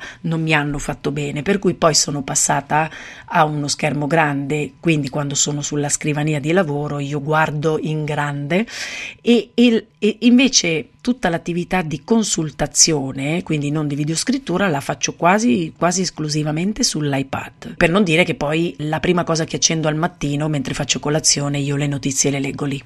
Cioè la mia rassegna stampa la faccio sull'iPad, ma da sempre, per cui non riuscirei proprio a liberarmi. Ci deve essere sempre con me, se sono in giro, che siano vacanze, lavoro, perché è la, mio, è la mia salvezza quando succede che, cacchio, ho dimenticato una cosa, è successo, boh, c'è un'emergenza. Se io ho l'iPad sono contenta perché so che qualsiasi cosa attraverso l'iPad la posso fare facilmente, anche una registrazione, per esempio, una, una videochiamata un pochino più decente, eh, scrivere volendo, avevo anche una tastiera che adesso non ho più, però di quelle remote che anzi anche la tastiera che uso normalmente, che tra l'altro mi ha regalato Matteo che uso normalmente a casa, però volendo la posso attivare attaccare anche all'iPad che diventa un, un supportino è, è quasi un, un, computer insomma dove non vedo tutte le cartelline che, sì, sì, sì, che ho sempre aperte tipo 102 e quindi sembro più ordinata la sua. sì, l'iPad è, quel, quel, è, quell'elemento trasversale con cui puoi fare bene o male di tutto. Sì. Eh, obiettivamente,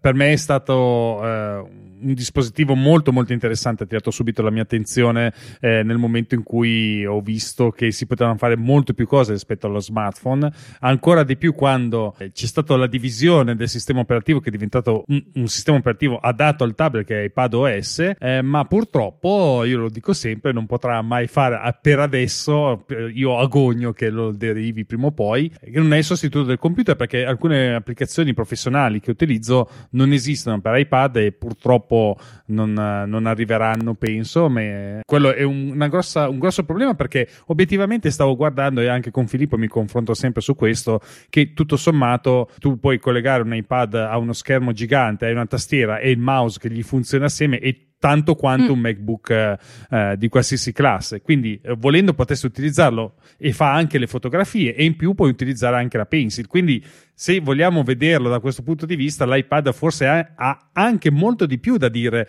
rispetto a un, uh, a un, portatile, però purtroppo d'altra parte c'è una carenza dal punto di vista delle applicazioni che eh, gli taglia un po' le gambe. Noi come scrittori, chiamiamola così, cioè chi, chi scrive testo L'iPad è un multifunzione perché alla fine ci puoi leggere, comodo. Se proprio devi puoi scriverci, anche se anch'io, eh, bene o male, eh, adesso io vi sto parlando di fronte a me, io vi sto vedendo sull'iPad perché l'ho collegato al Mac. io sto guardandovi. Ah, vedi? dal, dall'iPad Pro 12, uh, 12, 9, ok? Eh, però devo dire la verità eh, che, che, è lo schermo più grosso che si poteva avere perché anch'io ero della teoria più, più, piccolo di così per me non esiste, nel senso che... Il mio si chiama iPadOS 1671, non okay. so cosa voglia dire. Quello è, è il sistema eh. operativo, eh? no, no, ma quello è il ah, sistema ah, no. operativo. E dov'è che lo vado a leggere? Come si chiama? Eh, di, di, devi andare nel, nelle impostazioni e però... Ah, è vero, dove si dice, sì, dove ci sono tutte le sue... Informazioni, secondo me, eh, generali informazioni probabilmente. Impostazioni info. Però eh, per dare la spalla a Vale. Allora, tu considera che io lavoro abitualmente, poi ovviamente quando sono in mobilità non posso, ho il mio 27 pollici che, che, che, è il monitor che utilizzo per scrivere e ti, ti, dico una cosa che è costata una follia, non te la consiglio, però, però io ho la tastiera che si è aperta in due. Adesso non te la riesco a far vedere, proprio è spezzata a metà. Devi cambiare il modo di scrivere, ovviamente, perché scrivi ogni mano a un pezzo. Cioè, uno, una per una mano e una per un'altra. Esatto, cioè un filo che le collega. E cosa serve questa cosa? Com- è ergonomica, per cui tu non, ah. non stai più, a, cioè tu, a, io Mi mandi una foto. Ti, dopo ti, eh, ti, mando una foto perché, però sostanzialmente, vabbè addirittura è poggiapolso perché devono essere inclinata e eh, effettivamente il vantaggio grosso è che tu eh, invece di stare eh, diciamo attaccato con le mani una attaccata all'altra sostanzialmente sì, sì. e i gomiti a lato, mettiamola così, stai non è perfetta, però sicuramente a livello ergonomico. Certo, comunque contro la famosa, insomma, per, per, i problemi alla colonna, eh, cioè alla cervicale. Esatto, beh, allora, adesso questo forse te lo riesco a far vedere velocemente, adesso vediamo se riesci. Eh, Vedi, io sono sullo standing desk adesso anche.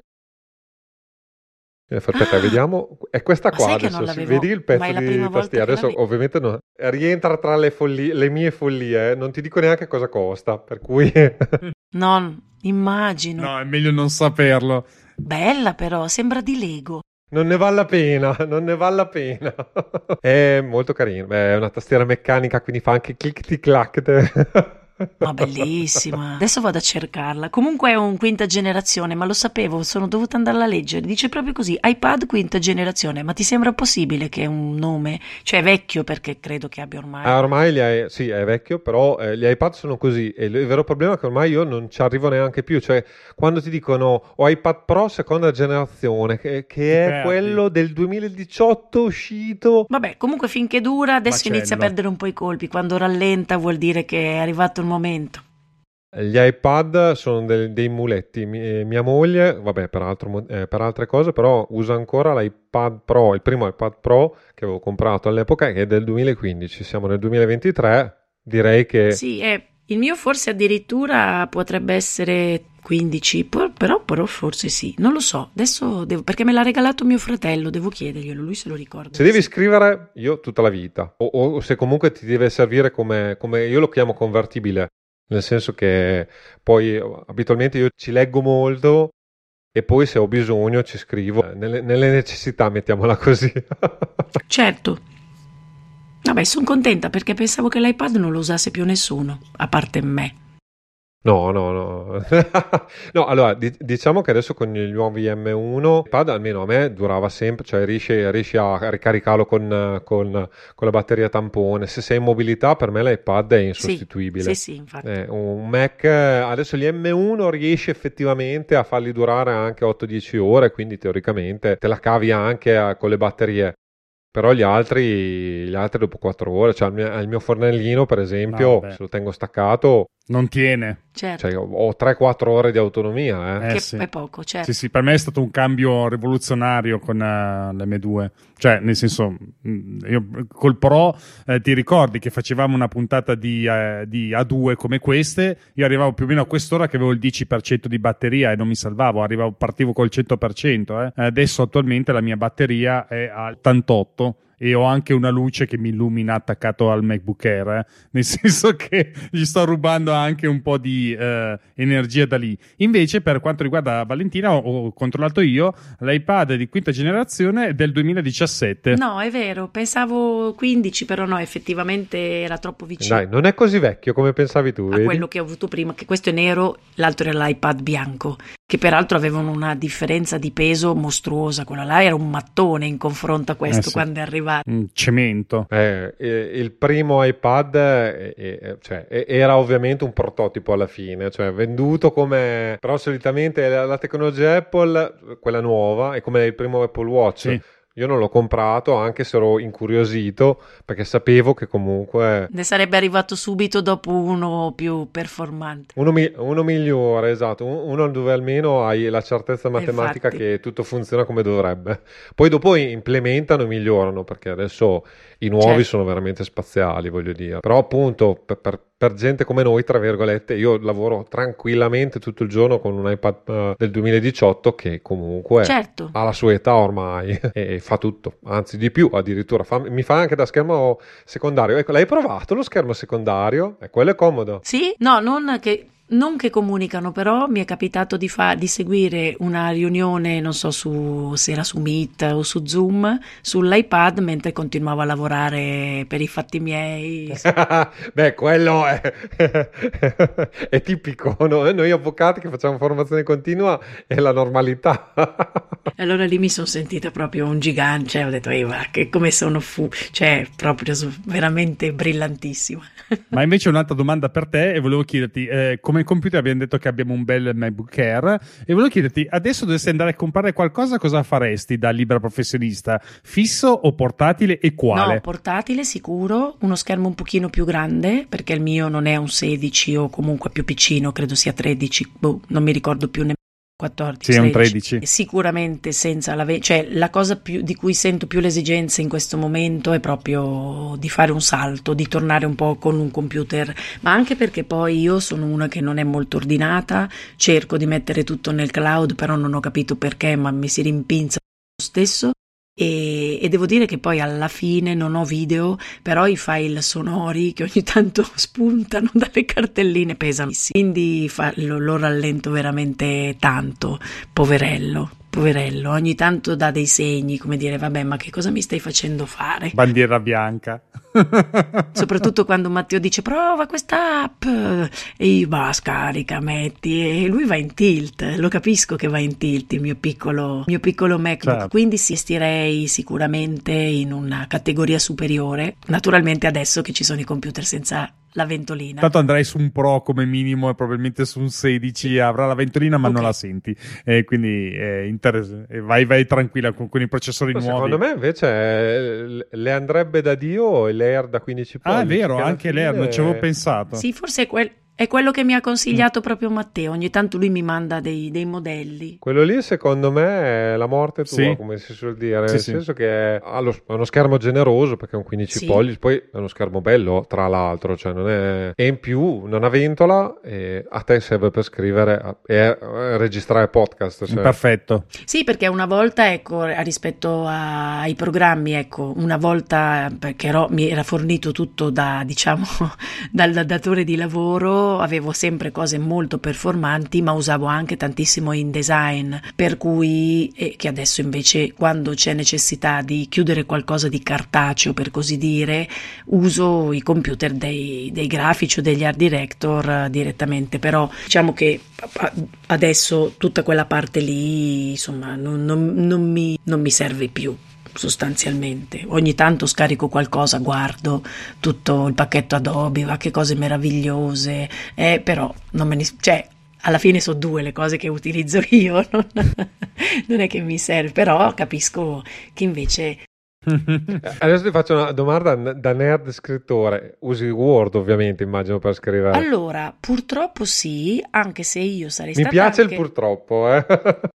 No, perché sarei stata contenta anche di passare definitivamente a Pages, dove mi trovo bene. Il problema è che non Mhm. ti segue il mondo intorno. Per esempio, quando scrivo per il giornale, se io gli mando una roba in Ah, sì. Pages, me la tirano dietro. Cioè, non sanno nemmeno che cos'è quotidiano. Beh, lo puoi esportare come docx. Sì, lo eh. so, però Te poi lo allora dico e quindi, poi dopo inizio ad avere un documento qui, uno di là, no. E tra l'altro una delle ultime esperienze che Mm, mi ha fatto sì, capito. impazzire, pensando di fare cosa Mm. buona e giusta, perché era un lavoro in cui eh, parallelo fatto da me, da persone che scrivono copie in agenzia, tutti con Pages, ho detto scriviamo questo progetto tutto in Pages.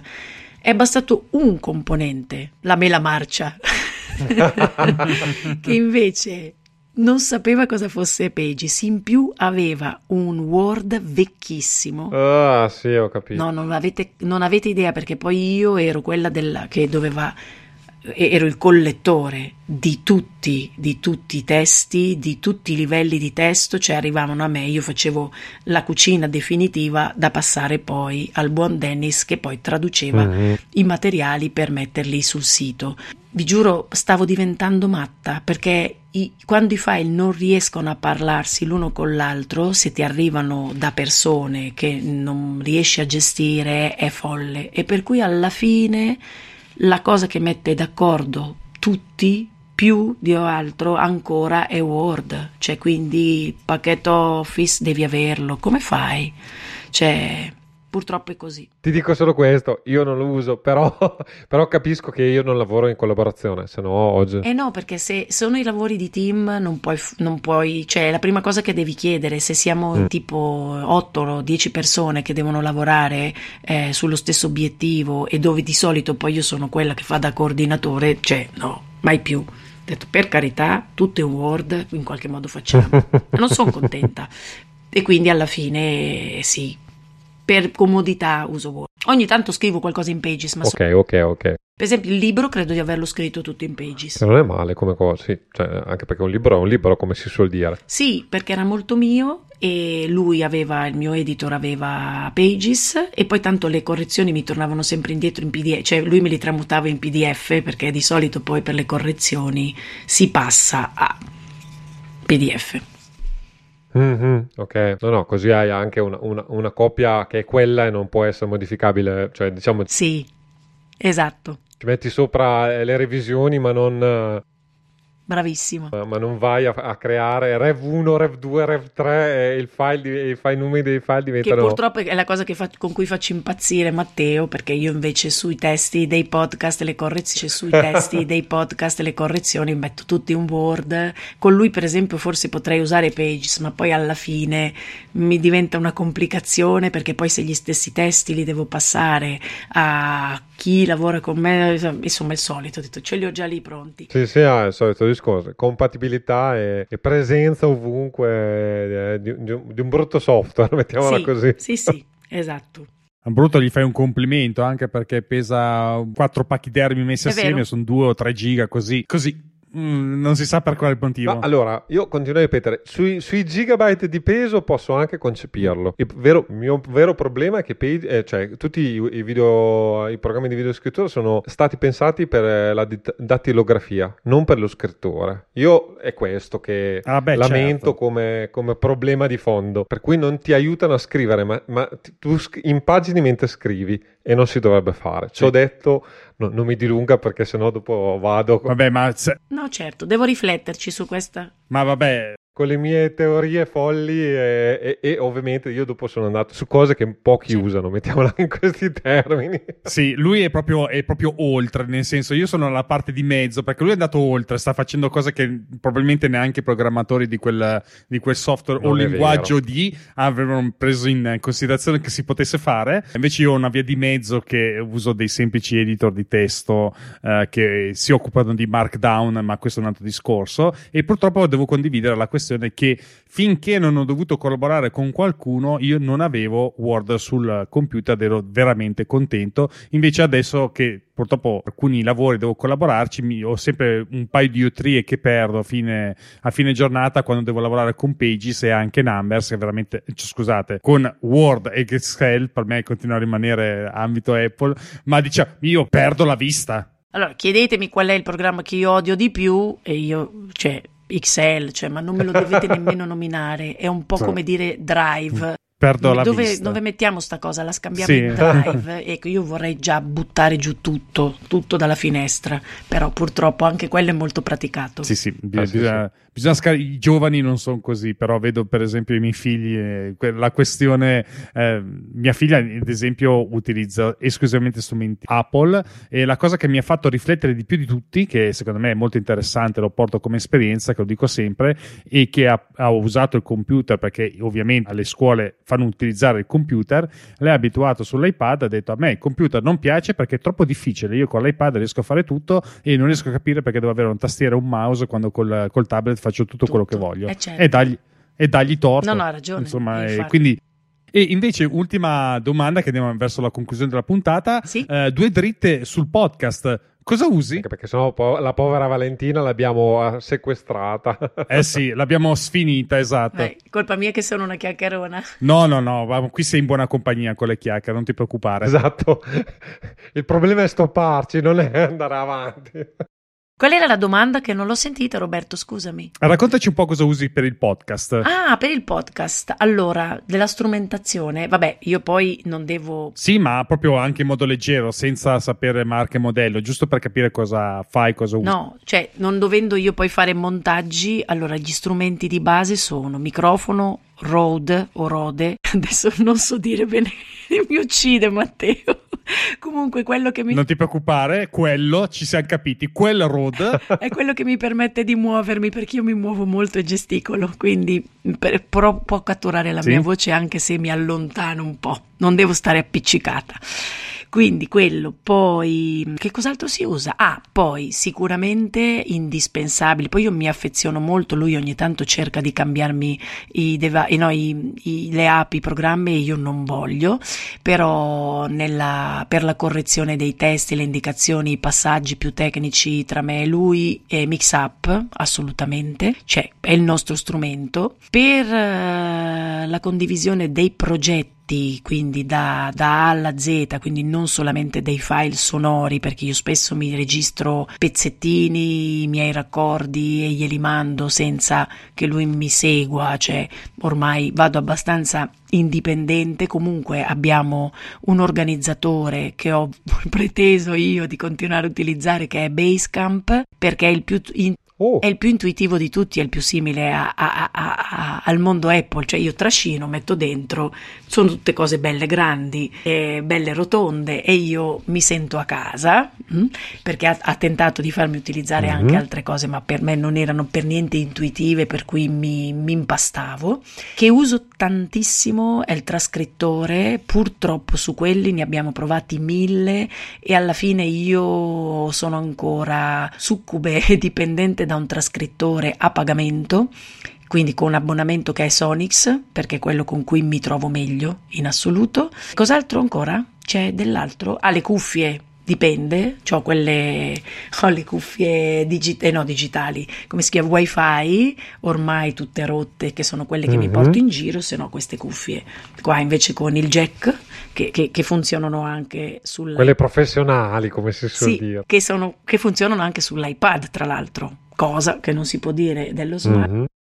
E basta, c'è dell'altro. Ti do una brutta notizia: se con i nuovi iPad non funzionano più neanche con i nuovi eh, iPad. ma, ma, ma l'immaginavo, sai? No, no, ma me l'immaginavo. Eh, perché ormai quel buco lì lo tolgono da, da tutto ormai. E, esatto. no, e poi, beh, eh, noi stiamo registrando con voi in QuickTime alla fine, dopo qualche mese per cui ho usato audio iJack che, ok, mi... che è quello che, che, sto usando io per, per, per backuppare tutto e registrare. Io mi trovavo bene, però poi alla fine per non so quel tipo di inghippo ci siamo trovati ad affrontare con Matteo e Andre, credo, non mi ricordo più. Mm. Insomma, sono tornata a QuickTime, semplice. Però ho usato anche GarageBand okay con una in passato perché mi era stato richiesto e lì tra l'altro è la prima volta che sono intervenuta sulle piste io perché mi facevano inserire le correzioni direttamente, mm. mi sentivo un grande ma meglio se lo fa qualcun altro. Okay. comprensibile, eh? non è un bel lavoro, nel senso se non sei portato a fare quello è, è, è tosto. A me piace fare l'editing del, dell'audio, però non, non, invidio Filippo che invece lui utilizza tutto un altro metodo per l'editing dell'audio che usa l'iPad per fare l'editing audio. Ma veramente? Ma dai. Sì, è bellissimo, eh? La pencil e l'iPad e, e, e, le dita, come si suol dire. Sì, sì, è questa applicazione. Eh, io abitualmente l'editing lo faccio la domenica pomeriggio in relax eh, mi taglio con la, con la, penna, quindi seleziono le, le, parti per esempio da togliere e faccio spoccio scanca. Ah, ho capito come fai. Ma su quale che app usi? Cioè su... Si chiama Ferrite. Eh, se, se, ascolti il canale YouTube di un certo Matteo Scandolin, le, ne ha parlato anche Matteo. Ok. mi farò aggiornare direttamente senza... Dalla fo- la vera fonte, come si suol dire. No, penso di non aver dimenticato niente perché cioè, i video non servono per fare i podcast, teoricamente. No? Ho detto tutto. C'è qualcosa? Se vi viene in mente che ho dimenticato... Direi proprio di sì. Una cosa fondamentale, ditemelo. Eh, però. Eh, dopo poi, eh, Matteo, se no ti, ti cazzi a domani. Anzi, stasera. Bisogna lasciargli un po' di lavoro a Matteo. Ah no, ho quello che io chiamo il microfonino di PK, che è quello che ogni tanto a parte il fatto che un giorno l'ho prodotto che lui si era dimenticato la sua attrezzatura, io ho tirato fuori il mio microfonino, che è quello che, si, che ha la, l'antennina che tu puoi mettere anche su, sulla porta. Adesso sentite questo rumore perché lo sto tirando fuori da una... Mm-hmm. E io lo mhm. chiamo microfonino direzionale di PK, però è un lavalier. No, ho detto un, una parola a caso. Sì, ok. Ah, sì, ce l'ho anch'io, ce l'ho anch'io così. E questo invece è il microfonino. Ecco, questo è un oggetto appunto che mi ricorda Paperini, mm-hmm. quindi sono particolarmente affezionato. Bellissimo. È il microfono sì, remoto, sì, chiamiamolo così, Però wireless. Penso... Eh, eh, ma lo riesci anche a attaccare all'iPhone questo que- o all'iPad? Sì, mm. esatto, l'avevo preso, l'avevo preso per quello. L'avevo preso per quello. Ok, ok. Sì, sì, infatti io ne ho... Perché mi volevo dilettare con, con dei video che non ho mai fatto e quindi... Però prima o poi lo farò. Sei in compagnia come al solito. Sì, sì, è grande la compagnia, grandissima. Eh, prima o poi arriveremo tutti quanti a fare dei video. Ho una ritrosia. ok, anch'io. È, è complicato, eh. è complicato, è complicato. Complicatissimo, siamo così. tre nella stessa barca. Invece Matteo le fa così. Vedi, invece quegli altri due, più la Francia ah, a dirmi, ma no, Vale, cosa eh. vuoi che sia? Ma non ah, è vero, ma... sto tubo. Ma no, ma cosa vuoi che sia? Non è così. Eh, non è così. Non è così. Eh, è, un, è un'ulteriore ah. expertise che devi maturare, devi crescere e non è così semplice. Esatto, sono d'accordo.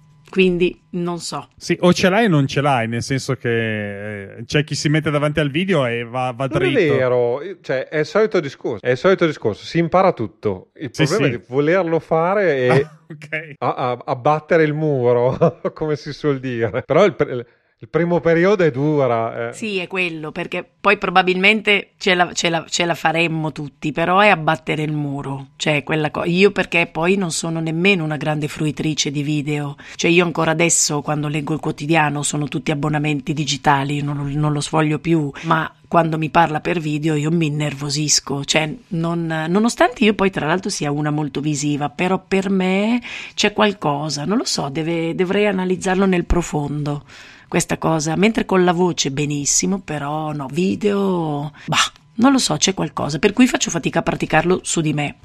Prima o poi dovrò farlo quel salto. Eh sì, purtroppo stiamo andando in quella mm. direzione in maniera, credo, eh sì. Eh, definitiva, come si suol dire. Credo anch'io. A meno proprio che non succeda qualcosa di apocalittico e allora lì abbiamo altri problemi però dopo. E infatti. Esattamente. Dunque, andando verso la conclusione della, della, puntata, solo un paio di cose. Dove ti possiamo trovare di bello online? Quali sono i tuoi progetti attivi? Dove possiamo informarci su di te? Allora, io l'unica cosa che dopo lunghe discussioni con queste con Andre, alla fine nel mio, io l'unico social che pratico insieme a LinkedIn, ma poco, LinkedIn l'ho usato molto all'inizio, diciamo, di questa seconda vita, adesso ho mollato un po' il colpo, però Instagram è un profilo che si chiama Vale Depov e lì c'è il mio Linktree mm. dove più o meno tengo monitorate le mie attività e anche i podcast attivi, non so se, nemmeno se ci sono tutti, però dovrebbero, dovrebbero esserci. Anche, anche, sul profilo LinkedIn eh, mio, Valentina De Poli, questo.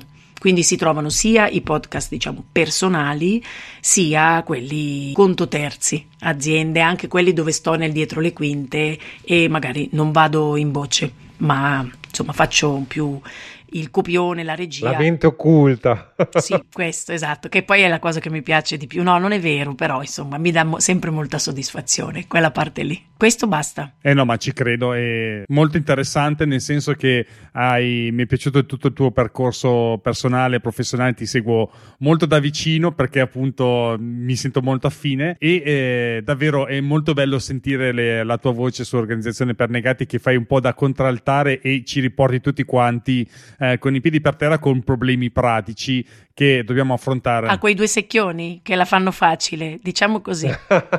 eh sì, quei due secchioni che la fanno facile, per loro è semplice, no? Nel senso, ormai Bravo, sono arrivati, hanno fatto tutto, invece c'è gente che sta arrancando ancora adesso e deve e non è così semplice fare tutto quanto quello che riescono a fare loro, ma questo è un altro discorso. Andatevi ad ascoltare Organizzazioni per Negati, come sapete c'è Matteo Scandolin che eh, abbiamo sentito in tre puntate qui su A2 Podcast, adesso abbiamo avuto anche il piacere di sentire Valentina Valentina De Poli, chissà che magari la risentiremo poi anche più avanti, io spero di pot- molto volentieri, anche per noi è stato veramente un piacere e sono sicuro che anche per i nostri eh, ascoltatori sia stato un piacere altrettanto. Lo spero. A proposito di sicuramente, ma figurati, anzi, è stato tutti argomenti, è, è, stato eterogeneo, non è stato un argomento unico verticale ed è molto bello sentire eh, dalla propria voce direttamente eh, le tue parole. Tra l'altro, se vuoi salutare i nostri, che ormai sono tutti i nostri ascoltatori, vai tranquilla, salutali eh, come sai fare. Ah, davvero? Mamma mia, io di solito dico baci, vado via così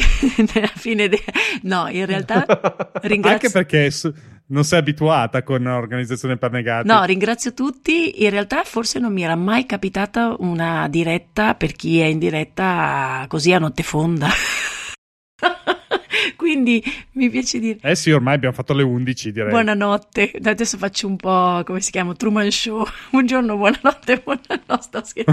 No, grazie davvero. È stato bello, quindi torno volentieri. E, e prometto anche che sarò più ligia nell'andare ad ascoltare anche le puntate che non riguardano me, perché questo narcisi, di questo narcisismo non se ne può più.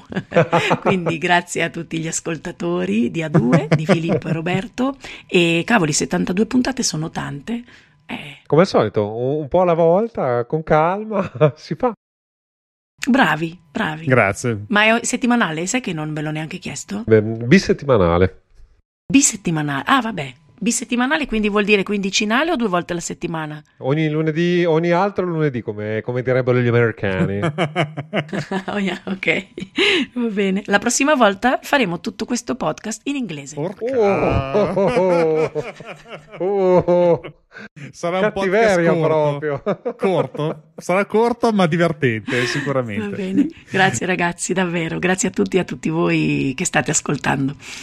Baci, perché con questo devo finire il piacere è tutto nostro. È tutto nostro il piacere, veramente. Grazie, Valentina. Sì, grazie mille. E eh, prendo la palla al balzo, ovviamente, come sempre. Vado a fare le chiusure. Eh, se volete supportare il podcast, eh, sapete cosa fare. Una bella recensione su Apple Podcast o dove vi capita. Mettete tutte le stelline che potete, che ci fa tanto piacere. E se volete anche scrivere due righe di recensione, ancora meglio, perché così riusciamo a capire se siamo sulla strada giusta e soprattutto a farci conoscere da persone nuove che sono interessate alle stesse cose che piacciono a noi. Se volete sapere come fare una recensione, trovate il link nelle note dell'episodio. Se volete scrivere direttamente a noi due, potete utilizzare l'indirizzo di posta elettronica scrivi.a chiocciola a 2 podcast.it. Come sempre, per quanto riguardano i link delle, di questa puntata, troverete tutto quanto nelle note dell'episodio oppure andate a sbirciare all'indirizzo a 2 podcast.it slash 72 dove ci potete trovare? Dunque, Valentina, avete capito che insomma potete andare sul suo profilo Instagram e andare a vedere eh, il suo link, dove praticamente è una specie di eh, link che punta a una pagina web dove raggruppa tutte le cose che sta facendo in questo momento Valentina e poi anche quelle future. Invece, per quanto ci riguarda, potete trovarci nelle rispettive case digitali. La mia si chiama Mac Architettura ed è un blog personale dove lì troverete tutto quanto all'indirizzo marktonnet.wordpress.com. Invece, il nostro grandissimo Filippo, super organizzato lo troviamo dove? avvocatimac.it Allora ci sentiamo nel prossimo lunedì, no, nell'altro lunedì che è meglio. Ah. Ciao. Alla prossima, come si suol dire.